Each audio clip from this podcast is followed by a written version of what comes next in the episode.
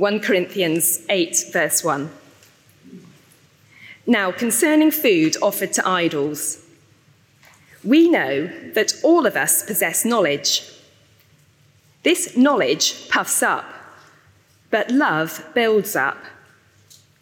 If anyone imagines that he knows something, he does not yet know as he ought to know. But if anyone loves God, he is known by God. Therefore, as to the eating of food offered to idols, we know that an idol has no real existence, and that there is no God but one. For although there may be so-called gods in heaven or on earth, as indeed there are many gods and many lords, yet for us there is one God, the Father, from whom and from whom are all things and for whom we exist, and one Lord Jesus Christ, through whom are all things and through whom we exist. However, not all possess this knowledge, but some, through former association with idols, eat food as really offered to an idol, and their conscience being weak is defiled. Food will not commend us to God. We are no worse off if we do not eat, and no better off if we do. But take care that this right of yours does not somehow become a stumbling block to the weak. For if anyone sees you who have knowledge eating in an idol's temple, will he not be encouraged, if his conscience is weak, to eat food offered to idols? And so by your knowledge this weak person is destroyed, the brother for whom Christ died. Thus, sinning against your brothers and wounding their conscience when it is weak, you sin against Christ. Therefore, if food makes my brother stumble, I will never eat meat, lest I make my brother stumble. For the next three weeks, we are going to be considering some of the most difficult and costly decisions that, if you're a Christian, then you and I will ever have to make as Christians. What we're going to think about is likely to impact our business careers, social reputation, family relationships, long-standing friendships, and certainly the place of St Helen's as a church with regard to the establishment. Perhaps in twenty-first century Britain, the issues we're talking about for the next three weeks will impact us in a, in a way that Christians haven't seen themselves being impacted for generations. We're going to explore together three chapters written to a young church formed in a profoundly irreligious and pagan culture. Christianity had shaped none of its social or civic norms, and though there were Jewish people in the city, it doesn't seem that Jewish thinking had particularly impacted its culture. Because the culture of Corinth was so very different to ours, we've had hundreds of years of Christian influence. There is nothing you do or believe today that is not impacted by the Christian faith if you've grown up in the West. But because the culture of Corinth was so very different to ours, then getting hold of some of these issues is going to be tricky and challenging, and we will need to engage our brains and keep our thinking caps on. I hope that what we talk about this morning for the next two weeks afterwards on Sunday will be something we discuss long and hard and think about through the week. One of the earliest sermons I ever preached was down in southeast London. At the end of the service, somebody came to me at the door and says, "Oh, I do like coming to church and hearing you preach, William." And you can imagine young curate, ooh, all excited. And he said, "Yes, it gives me a chance totally to switch off, think of nothing, and get myself ready for the week ahead." Well, if that's you, I'm afraid you've come to the wrong place. But as we get hold on what we're considering, we shall see the connections and challenges absolutely everywhere. And the key issue is there in verse ten, and I'd like us to look at it because that really has it in a nutshell. If anyone sees you who have knowledge reclining at table in an idol's temple, will he not be encouraged, if his conscience is weak, to eat food offered to idols? Now, now, there will be some amongst us for whom this is a particular presenting issue. I don't imagine it's a vast number who spend long hours agonizing over whether to eat food offers to idols or to eat in idol shrines. But some will have done. Those of us from Hindu backgrounds, some who've come from families where ancestor worship is central. However, every human culture is pockmarked by sin. Human culture, language, and the culture that flows with it flows from Babylon. Every human culture has its ceremonial rituals, badges, emblems, markers that embody what they think is important. And because every human culture is by definition sinful, these emblems and badges stand at the intersection. And therefore, how we, how we interact with these badges and emblems, what you might call these flags, why it impacts profoundly on who we are and how we live and how we're seen by those around us. So this is very, very significant. Now, one writer has, as the Americans say, done the math and added up that there were at least seventeen different pagan deities worshipped in the multiple shrines of Corinth. Apollo, Aphrodite, Asclepius, Athena, Demeter, Dionysus, Artemis, and so on and so on and so on. Most persons could accommodate all gods and goddesses into their religious behavior, and they choose from a great cafeteria line of religious practices. Many believed there was safety in numbers. I like that, you know, hedge your bets. But food was key in it all. And meals and social engagement and spiritual involvement was central. And the gods were thought to be present as you ate, since the meals were held in their honor. The Gentiles, who'd become Christians, had attended such meals all their lives. And so meat was sacrificed to the god, a third of it was burned, a third of it was given to the priest, and much of that was then sold in the marketplace, and a third of it was actually eaten by you, the worshipper, either in the shrine as you reclined at table or as you went home. And literally everything was governed by this, everything. Listen to this invitation.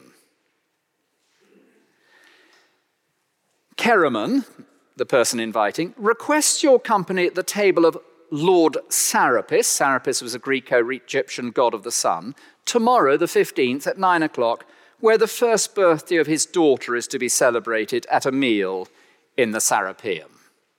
Would you go?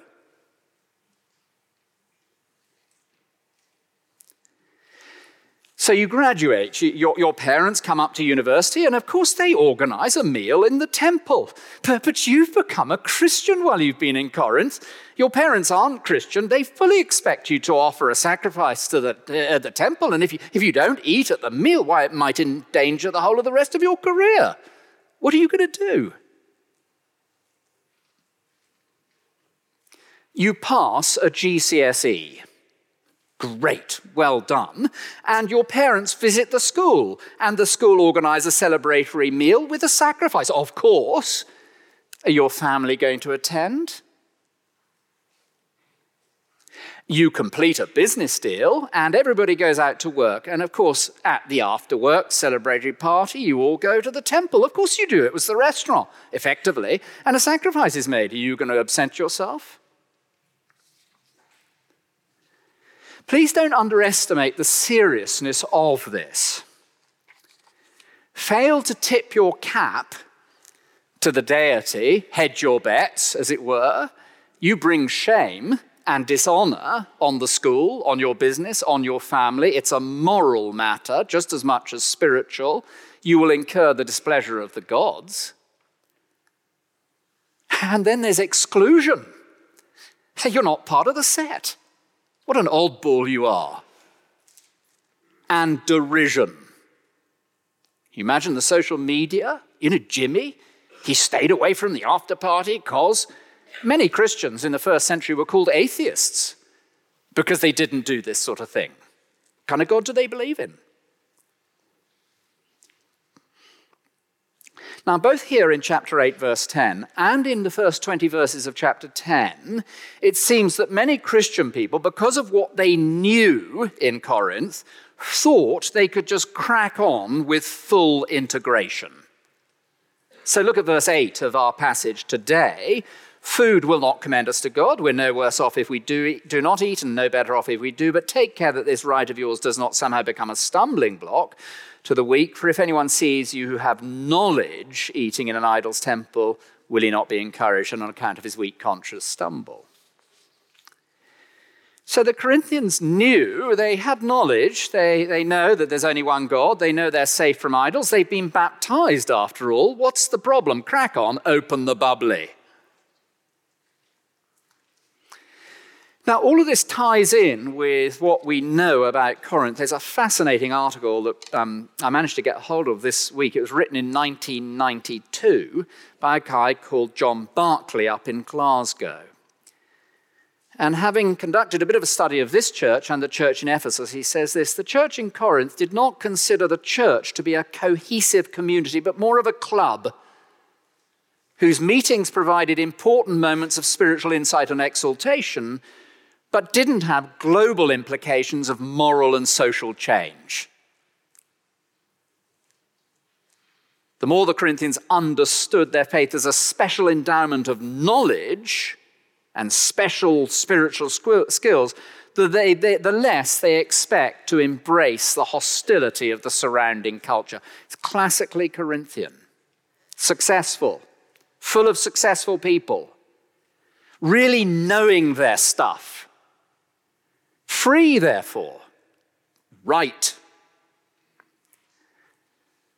But their knowledge having little impact on their behavior, worldly, loving status, wanting to be loved by the world, loving the letters before and after their names, the titles of their senior figures, the success of their children at school. Oh, we've got knowledge. What's wrong with eating at the idol temple? Crack on. We don't want to be thought as odd. Might be bad for the gospel. Paul is nothing like so casual. And already I wonder if we're beginning to see just how significant this is. Every human culture is pockmarked by sin. Human culture, by definition, is sinful. Language comes from Babylon.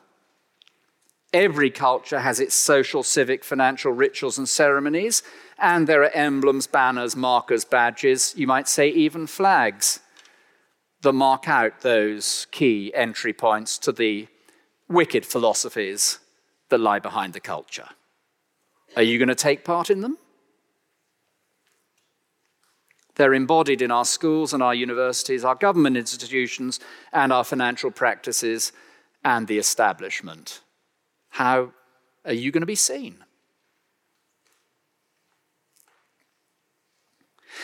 The thing is, it's so much actually easier to see it in a culture that is not our own, isn't it? You think, the Corinthians were eating meat at idol ceremonies in the temple? What were they thinking? And so what Paul does, he's very, very subtle here, and he approaches, if you like, by stealth. Verses one to three, it's not what we know that counts to God, it's who we are. Verses four to six, what we know has fundamentally changed who we are. Verses seven to thirteen, who we are will radically change how we live. First, verse one to three, it's not what we know that counts to God, it's who we are. Now, straight away, if we read the first three verses here, you can see Paul is dealing with a problem, and the problem has to do with knowledge and pride, and you know that the Corinthians really thought they knew stuff. They consider themselves to be in the know with regards to idols and idolatry, and the trouble with knowing stuff is it can make us so proud. Just pop up to Cambridge and you'll see that. Verse one, now concerning food offered to idols, we know that All of us possess knowledge, but this knowledge puffs up. Love builds up. If anyone imagines that he knows something he doesn't yet know as he ought to know, but if anyone loves God, he is known by God, or it could be God is known by him.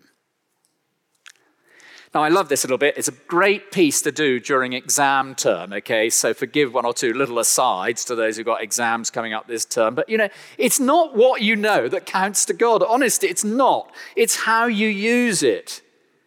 And the question is, do you use what you know to build other people up or to puff yourself up? If you really know, it'll impact who we are. And, of course, because God is love, then if we really know, if we have true spiritual knowledge from God, we will love and we'll seek to build people up. And so, just to be a little bit naughty, could I put it like this? You know, God isn't particularly concerned whether you know lots or little. What he's bothered about is how we use what we know. And that's what verse three is saying. Because God is love, then if anyone loves God and have understood the love of God, then, then they've got true knowledge.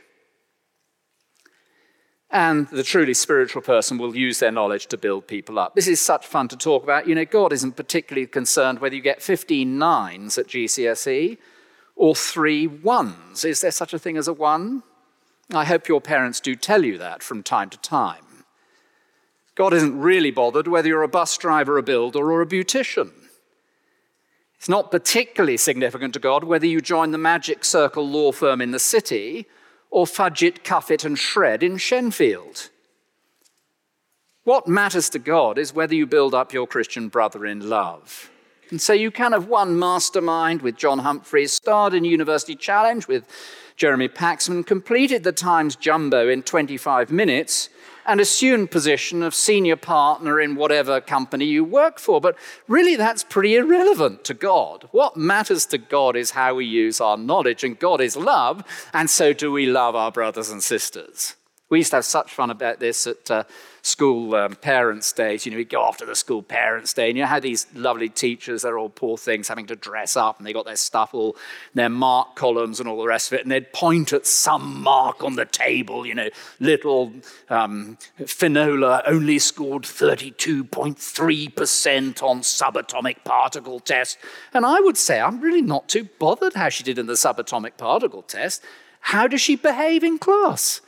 That's what really matters to God, and it left the poor teacher slightly spe- speechless. But when it comes to this matter of idol meat and whether you attend the temple and so forth, it's not what you know that matters to God, it's who you are. But then secondly, verse four through seven, what you know has changed profoundly who you are. And the key here is verse six. Yet for us, this is the Christian person, there is one God, the Father, from whom are all things, and for whom we exist, and one Lord Jesus Christ, through whom are all things, and through whom we exist. Now, that's the conclusion of verses four through six. In verse four, Paul quotes from the book of Deuteronomy. We've been thinking about this all morning. It's foundational stuff. Idols are nothing. And the Old Testament mocks idols and those who worship them mercilessly, quite rightly so. Their idols are silver and gold, the work of human hands. They have mouths but do not speak, eyes but do not see. They have ears but do not hear, noses but do not smell. They have hands but do not feel, feet but do not walk. They don't make a sound in their throat. They're unable to speak. They know nothing. They're powerless and impotent. And those who make them become like them. So do all who trust in them. So you follow the idolatrous philosophy of Marx, you'll become like him, harsh and cruel and cold. You follow the idolatrous teaching of capitalism, you will become like it, money-grabbing and greedy.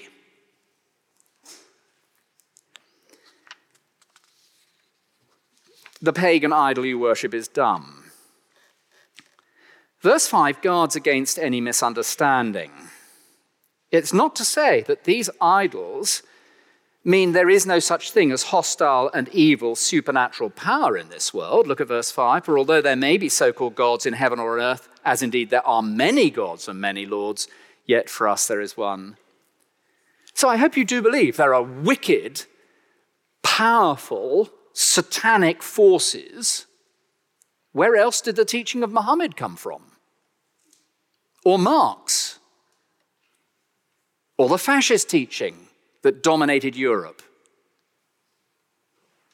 Yes, of course, there, there are such things as satanic forces, but the idols themselves are absolutely nothing. So verse six, for us there is one God, the Father, from whom all things are and for whom we exist, and one Lord Jesus Christ, through whom are all things and through whom we exist. So there's one God, one Lord, one Jesus Christ, one Lord and God of heaven and earth, the eternal, self-existing, almighty God. He is the Father. He is our Father. He is the supreme being. He's the source of the whole universe with everything in it. He created everything. He sent his Son into the world, who himself was the agent of creation and brought everything into being through his powerful word. And he recreated you as one of his people. And so now if you belong to Jesus Christ, I was going to say you've been ripped, but you've been lifted out of the world of idolatry, whether it's Marxism or Islamism or whatever it happens to be, and you've now been planted in the kingdom of the Lord Jesus Christ. And so what you know has radically, fundamentally altered who you are. Fundamentally. So then idols are nothing. There are such things as evil forces. Of course there are. But if you're Christian, you've been plucked out of the orbit of such things and now placed in an entirely different galaxy, where none of these things hold sway whatsoever. So, it's not what you know that matters, it's who you are. Love. What you know has fundamentally changed who you are. And finally, who we are should then change how we live. See, with those principles in place, then verses seven through thirteen, I think, make straight sense just as you read them. Are you going to be impacted by your spiritual knowledge, your true knowledge, or you, is your so-called knowledge just puffed up pride? Verse seven. However, not all possess this knowledge, but some, through former association with idols, eat food as really offered to an idol, and their conscience, being weak, is defiled. Oh yeah, food won't commend us to God. We're no worse off if we do not eat and no better off if we do. But, but take care that this right of yours doesn't somehow become a stumbling block to the weak. For if anybody sees you who have knowledge eating in an idol's temple, will he not be encouraged, if his conscience is weak, to eat food offered to idols? And so by your knowledge, this weak person is destroyed, the brother for whom Christ died, and thus sinning against your brothers and wounding their conscience when it's weak, you sin against Christ? Therefore, if food makes my brother stumble, I will never eat meat ever again. Please notice, and this is very important, we're just about to come to the sharp end. Um, please notice, Paul never calls the Corinthian congregation strong. He doesn't actually agree with the Corinthians and with what they're doing with their knowledge. It is absolutely not that Paul is basically saying, look, I know there are a few people whose consciences are troubled by this and so forth for the time being, and therefore for the time being, I really think for their sake you should take a different line while they get a bit stronger. But in due course, once they're strong, then crack on and eat in the idol's temple. All is well. No, he is dead set against them eating in the idol temple. And we're going to hear that in chapter ten. So what we're talking about here has, I was going to say, absolutely nothing but precious little to do with minor matters. Light little things about whether you go to the pub after work or whether you watch a particular type of film or uh, whether you wear a face mask during lockdown. Uh, and people have used this passage, completely butchering it, to uh, try and back one position or another. No, Paul is wanting his readers to distance themselves radically from social convention, ceremonial ritual of an idolatrous culture, and to stand right apart from it. And he's really worried about them, that their feet are far too close to the fire. And so he's approached by stealth. You know, you're big on knowledge, you think because of knowledge, you can do what you like with regards to the temple. Hang on, it's not what you know that counts to God. It's who you are. Oh, by the way, who you are uh, has radically changed. What, what you know has radically changed who you are. And, and, and so, now who you are, if you really have knowledge, should radically impact the way you live. Okay, well, we're ready now to think about it a bit more uh, practically. It's much easier to see this kind of stuff in another culture. I remember when I first went to Riga in Latvia, and I was taken on tour of the Museum of Occupation by somebody who had lived through much of the Soviet times. And the Museum of Occupation, nineteen thirty-nine to nineteen eighty-nine, the Soviet occupation of, uh, of, uh, of the Baltic states, is terrifying. And it's so obvious. um, my tour friend, my great friend Alvis, he said to me, the thing is, in Soviet times, you know, every family had Orthodox icons in their home. Now, I've got an issue with that, but every family had an Orthodox icon in their home. But in Soviet times, you had to remove the Orthodox icon and you had to put up a picture of Stalin. Would you do it? Oh, and in Soviet times, in the factories where Alvis worked, every state factory, state-owned, in every state factory at lunchtime, everybody stopped and there was a whole hour of communist propaganda that you had to listen to, pumped out over the loudspeaker. What would you do?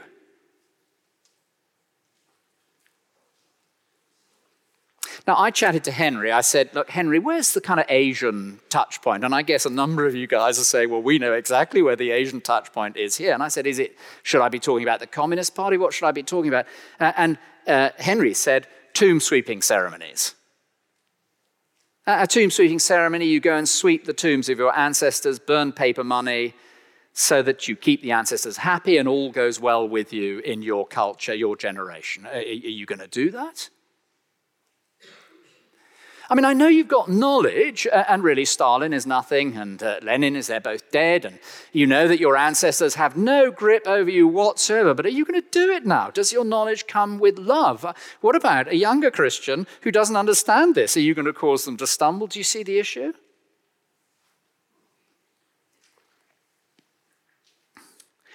But as we come a little bit closer to home, I just wonder if now that the Christian foundations of our British culture have gone,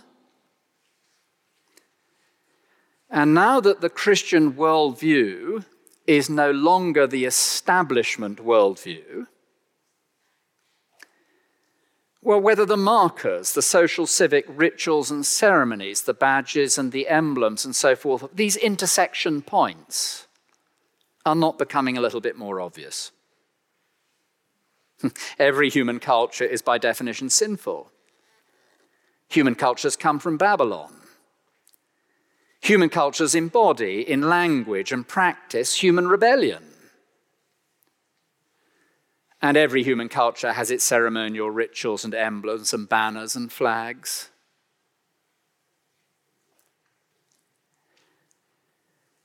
So what about the rainbow flag? When they insist that when you send your email out, it must have a rainbow flag on it, uh, are, are you going to comply? Well, I know you know that actually you're safe, you've been baptized, you learn a lot of other different sort of stuff in church, and you're not in danger in this kind of area, and you don't believe it anyway, and it's a whole load of mumbo-jumbo, you know, and it's only done just to show that the company is right on and in touch and gets properly listened to out there in the pagan world. I know you know that, but are you actually going to do it? Is your knowledge clothed in love?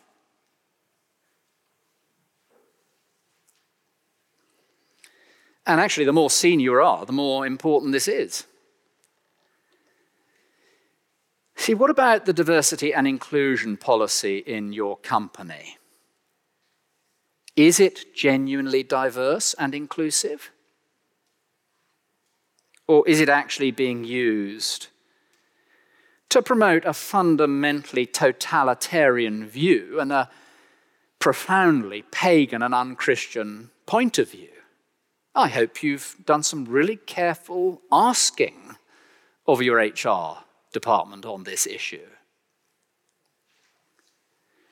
And if it's actually profoundly undiverse, which most of the diversity policies are, they're just a cloak to bring in totalitarian and uninclusive and undiverse viewpoints, then I hope you refuse to go to the training.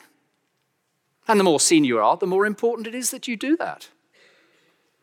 Oh, and, and, and it may result in the boss being unhappy. Yep.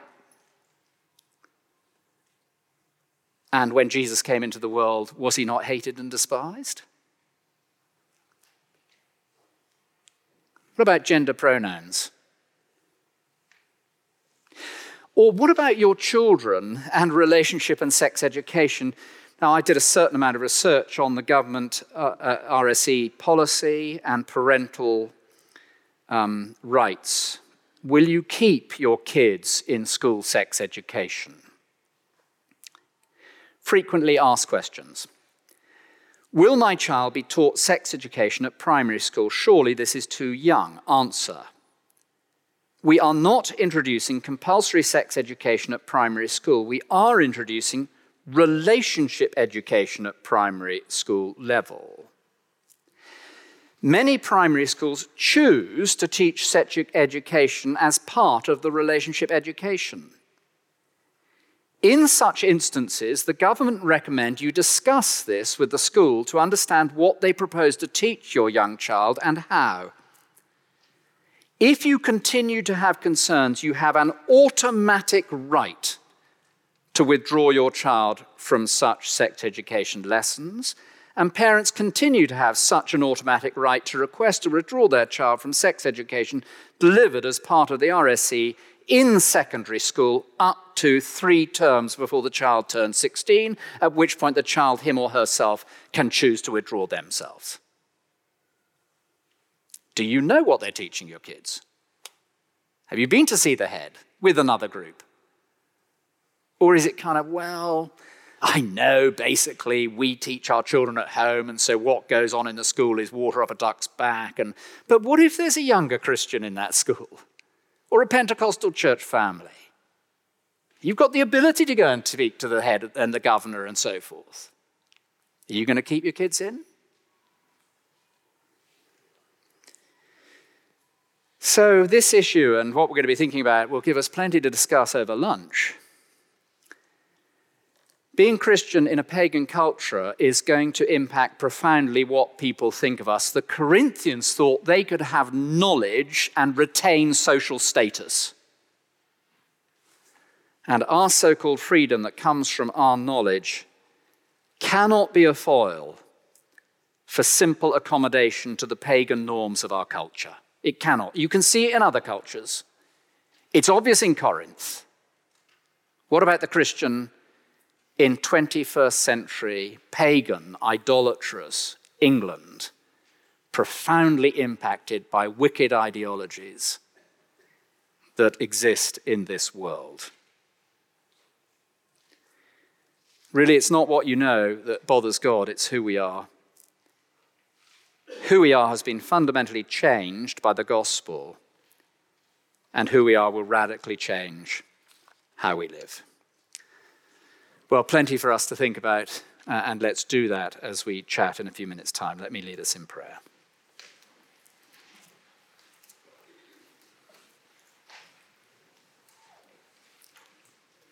Our gracious and loving Heavenly Father, we thank you that we, as we bow now, we bow before the only true and living God. There is no God besides you. All things come from you, all things exist for you. All things come into being through the powerful word of your Son, the Lord Jesus Christ, and you have brought us out of idolatry into the kingdom of your Son whom you love. We praise you for radically changing who we are, and we praise you that you are the God of love, that God is love. That is who you are. And we pray now that you would enable us as we think about these things in different circumstances and situations, that, uh, that love would govern how we think, and that you would give us courage to be the men and women you've made us as we lead our families and others in our workplaces. And we ask it in Jesus' name. Amen.